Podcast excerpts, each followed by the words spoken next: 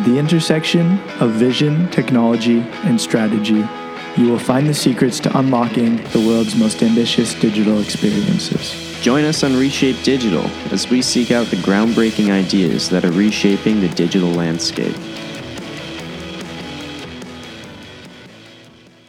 Hello and welcome to today's episode of Reshape Digital, brought to you by OPIN Software. My name is Chris Lico, And I'm Stephen Boucher. And today we're going to be talking about accessibility. So, someone recently told me um, that they believed that web accessibility has no tangible impact on your brand. So, their their thesis was essentially you know, web accessibility is a regulatory requirement, and it's important to be able to um, interact with everybody uh, using your your digital properties. But not complying with web accessibility requirements have no tangible impact on your brand beyond obviously like the potential of litigation. Right. Okay, so it's funny. It's funny timing for this topic to come up because literally this morning, this morning on the day that this podcast was recorded, um, a huge web accessibility lawsuit was settled uh, in, in the United States. It's been going on for some time. So a gentleman was attempting to use the Domino's Pizza mobile app and then subsequently the website. And because he's visually impaired, he uses a screen reader. And he wasn't able to successfully use the website and order pizza using his screen reader. Uh, and this goes for the website and for the mobile application. So he filed a lawsuit. And Domino's contested it all the way up to the Supreme Court of the United States. Uh, and essentially, the Supreme Court said they wouldn't hear the case, that um, they had to pay him, and, and that was that. They, they settled it. So it's interesting because there there is a regulation in place in the United States. It's been in place for something like 30 years, um, Mhm. called ADA, the uh, American uh, Americans with Disabilities Act, and Domino's argued all the way up to the Supreme Court that they had a case, and, and here's what they said. So, attorneys for Domino's, backed by a range of business groups, had argued that the ADA does not apply to online platforms that were not envisioned when the law was passed in 1990. And they said no clear rules exist for how to make their platforms properly accessible. I would say the first point there, I think they've got that all wrong personally, because the initial legislation was based off of principles, right? So it's like regardless of uh, what technologies are introduced. However, the, I think they are uh, onto something there with the second point about the clarity. And I think a lot of, um, now, ok- naturally, we don't have much sympathy for Domino's Pizza, right? And multinational corporation. But um, there has been uh, this ongoing phenomena phenomenon of um, small business owners being caught off guard with uh, lawsuits against them based off of the uh, Americans with Disabilities Act Right. for their for their web presence not being fully accessible. And part of the issue is they did not enshrine standard requirements like the WCAG uh, 2.0 AA guidelines, for instance, that we now Right. have in Ontario, right? So I think the clarity there actually, you know, it, some may view it as more restrictive, like Domino's, but Yeah. uh, uh, I think it actually can help protect small businesses in particular by clearly showing what the rules are, what you need, as opposed to uh, some lawyer coming up to you and saying, "Yeah, you're being sued for X, Y, and Z." Right? Agreed. I, I think it makes a lot of sense, and I think that you know you you look at Domino's, right, and like you say, they're a multinational corporation, and no one really has any sympathy for them. And it, it definitely doesn't reflect well on them to argue this all the way up to the Supreme No. Court. But as a person with a, a visual impairment or, or any kind of impairment that hinders you from using their digital properties, you're looking at Domino's Pizza and you're going, why would I ever want to order from them when, Right. when they're when they're fighting this all the way up to the Supreme Court and saying I don't want to uh, create an environment where these people can actually benefit from the services and, and products that we offer.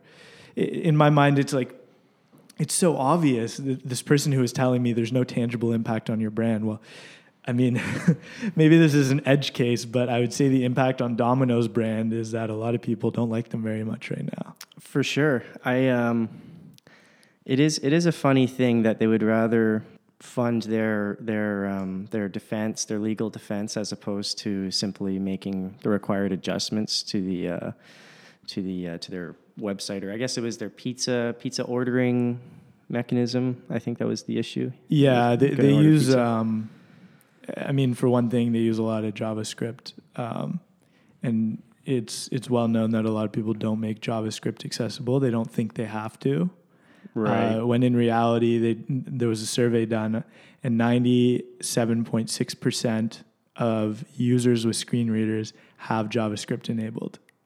oh, So, so right out of the gate, you're going, okay, well, I'm going to build all these things in JavaScript that are going to do all these cool things on my site. Um, but you don't build them in an accessible way. That's another big myth with accessibility. Um, but yeah, I mean, I couldn't agree more.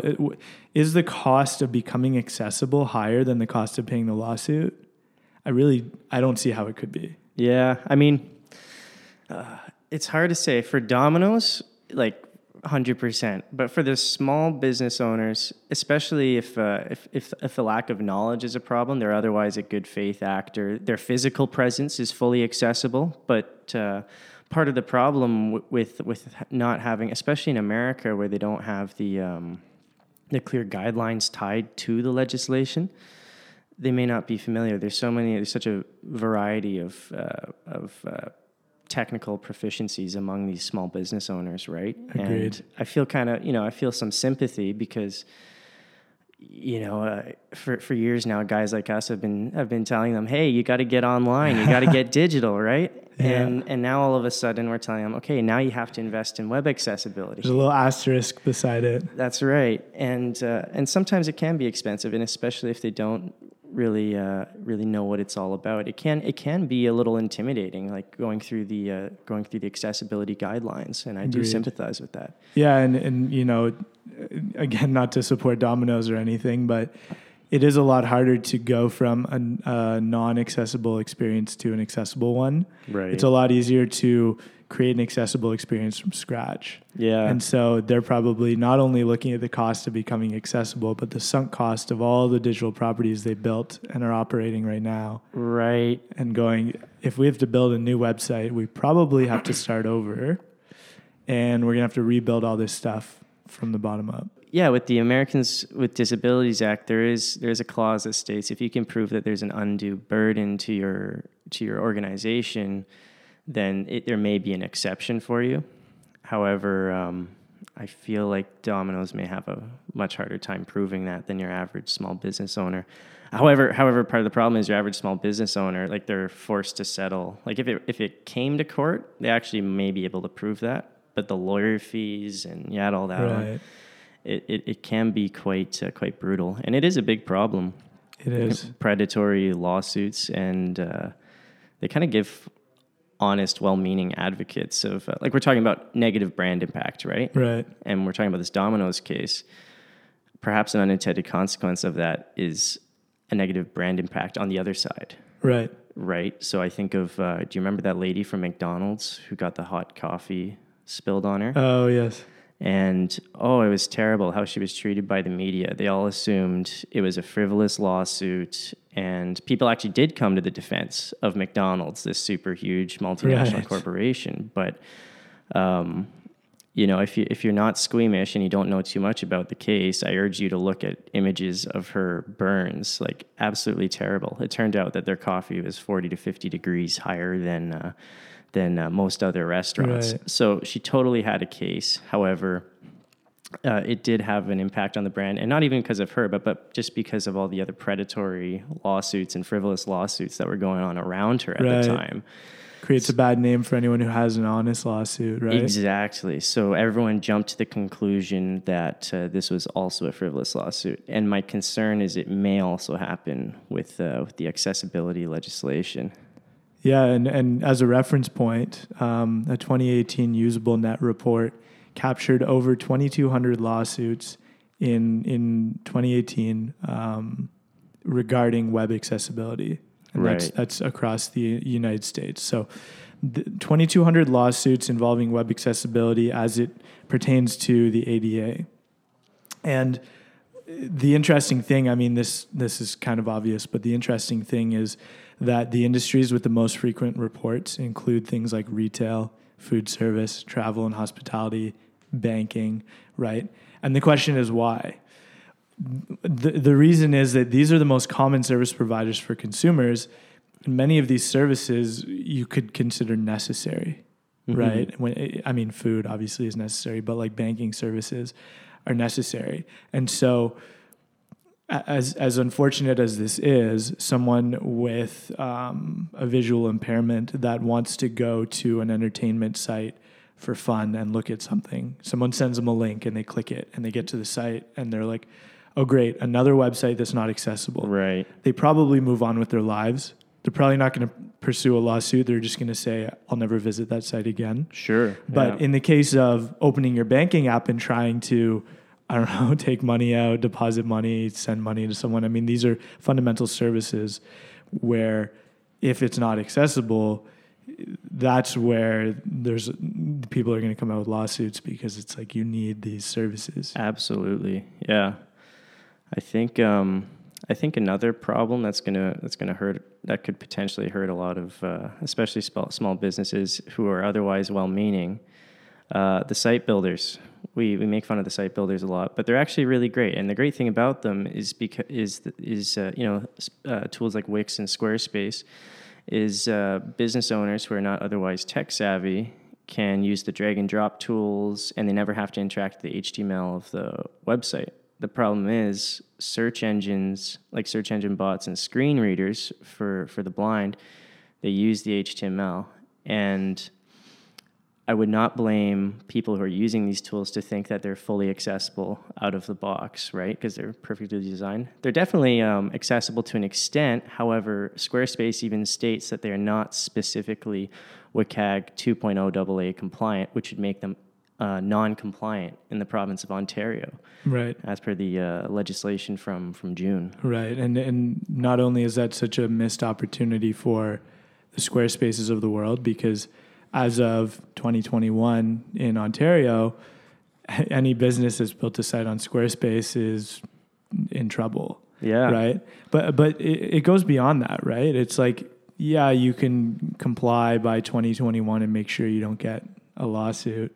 Or you can comply right now and open yourself up to quite literally the multi billion dollar market of people with impairments of all kinds.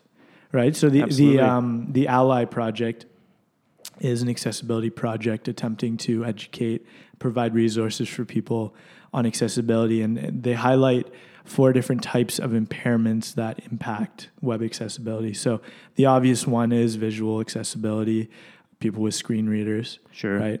But another one that's even more overlooked is motor impairments. Okay. So there's users that need special keyboards, special mice, um, or even a single button that they use to navigate a website. Right. So what you want to do is you want to go to your favorite website right now, okay, and pretend you don't have a mouse and use the tab and the enter button and try to navigate through the site. Right. In a lot of cases, it's an absolute nightmare. I bet. Right. And, it's a hard thing to do to, to factor in motor impairments into your accessibility plan, but you have to realize it's hundreds of thousands of people in North America that you're impacting with these decisions. So, so that's number two is the motor impairments. You also have um, people with cognitive impairments, right? Right. um, and and that's an important thing as well is you want to make sure that it's easy to use your website because there's people who have all sorts of challenges navigating and they can become frustrated. Um, and then there's you know finally you also have uh, hearing impairment right? So everybody's talking about how video is is the second coming of marketing and it's changing everything and everyone needs to use videos Sure. in their marketing. Do your videos have transcriptions? Do they have closed captioning? Mm-hmm. because if they don't, guess what? Again, you're missing out on a huge chunk of the market. Yeah, and that's an interesting point too because there's a um, there's an accessibility motive for adding the transcription, but also the average user too. Sometimes they don't want to they want to watch the video, but they're you know they're on the bus, they don't have headphones, or they're at work, you know, naughty, but but uh, or, or or they're lying in bed and the wife is next to them, you know, whatever, right? And and a lot of these things actually do improve usability for everyone as a whole, and they should really be embraced. Agreed. I mean, a, a great example is if you go do the um, Google Analytics Academy courses. Uh, a lot of the lessons are video lessons, right? And some people enjoy learning by video, uh, but someone like me, I prefer to just read through the content, just just Yeah, breeze through it as too. quick as I can.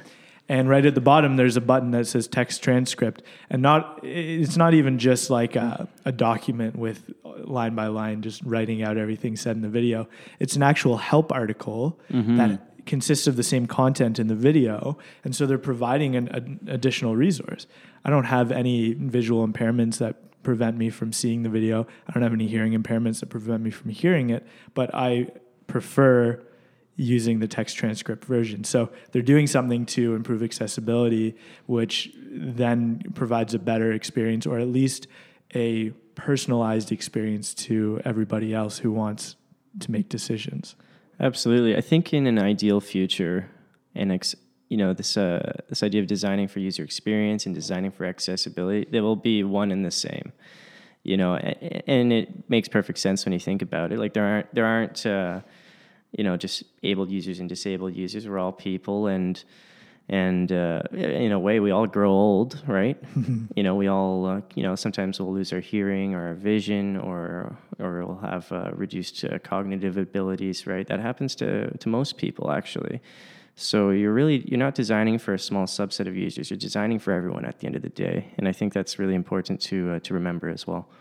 Yeah, absolutely. I think that uh, you know people are you know organizations are not tapping into a massive market by not doing that, and um, it, it really boils down to providing a, a universally positive user experience. And so we talk ad nauseum about user experience design and information architecture and user journeys and all these things, and you know you can put tons of effort into creating all those things but if you're not factoring in accessibility needs when you're doing them then you're not doing uh, a complete job of it and this is where designers talk about this concept of universal design right and you start with these basic design principles what's one of the first things you do when you're doing an entire brand refresh first thing you do is you look at colors Right. right? You look Right. at what what does a logo look like, what colors go into it, and what are we going to use for all of our styling, right? And and and out of the gate, a ton of organizations will choose a style guide with colors that are not accessible. And they might not realize it because they go, "Oh, there's nothing wrong with using green and white in my color scheme." Well, there is nothing wrong with using green and white, but green on white or white on green, Right. most of the time that's not going to be accessible. So you have to factor it in when you're thinking about all these decisions in your design. You have to factor it in every step of the way and think about how is this logo going to look on a white background? How's it going to look on a black background? How are these colors going to look together? I need to overlay text on this. You have to be thinking about all these decisions along the way. Absolutely. I learned recently don't even bother with uh, with white on yellow. It- you have to get to a very ugly, swampy, murky color of yellow before it becomes accessible. so, And at that point, it's just ugly, so you That's wouldn't right. want to bother. Yeah, just a little tip for you if you're if you're thinking of going with the white on yellow. Avoid yellow at all costs. That's right.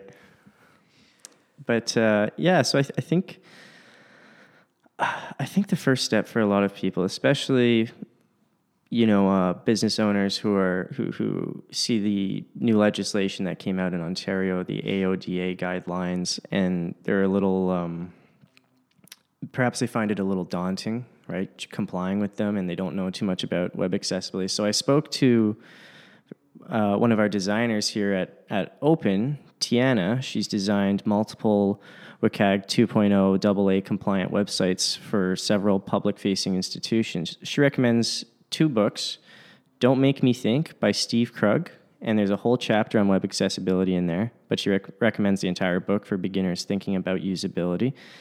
And uh, she said that's a great read for anyone with a website, big or small. And then also The Design of Everyday Things by Don Norman, which is uh, basically all about usability in general.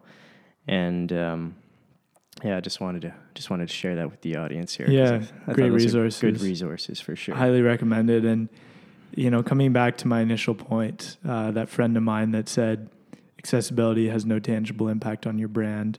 Um, I'll leave you with some food for thought.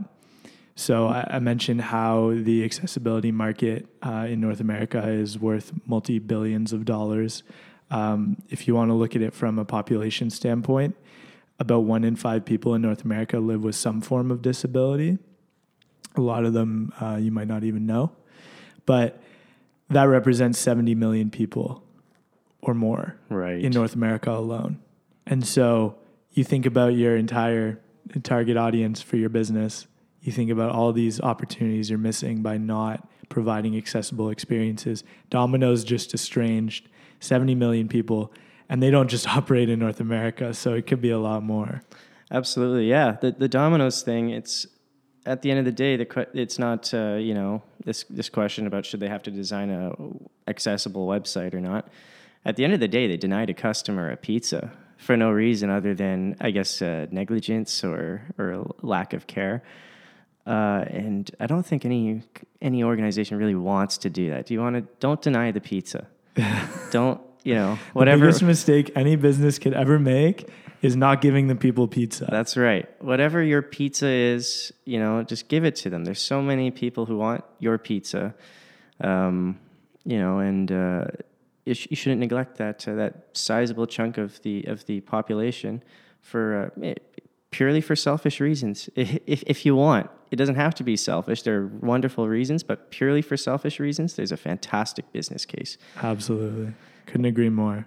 And um, while I think abiding by the law is important and going with the, you know, and, and uh, abiding by the uh, AODA legislation, I think a message of inspiration is more meaningful than one of, uh, you know, intimidation. Like, you know, oh, you better, you know, I, I think, I think, I think there's a bit more to it than that. So I- if I'd like to add a quote from usability specialist and author of one of the books I, I, I mentioned, uh, uh, Steve Krug. Uh, quote Accessibility is not just the right thing, it's profoundly the right thing to do. Because the one argument for accessibility that doesn't get made nearly often enough is how extraordinarily better it makes some people's lives. How many opportunities do we have to dramatically improve people's lives just by doing our job a little bit better? Close quote. I love, Love that. So good. So inspiring. And uh, I think that's a great note to uh, leave this podcast on. So, as always, we appreciate you listening. And uh, thanks for your time. And look for our next episode coming soon. Thank you.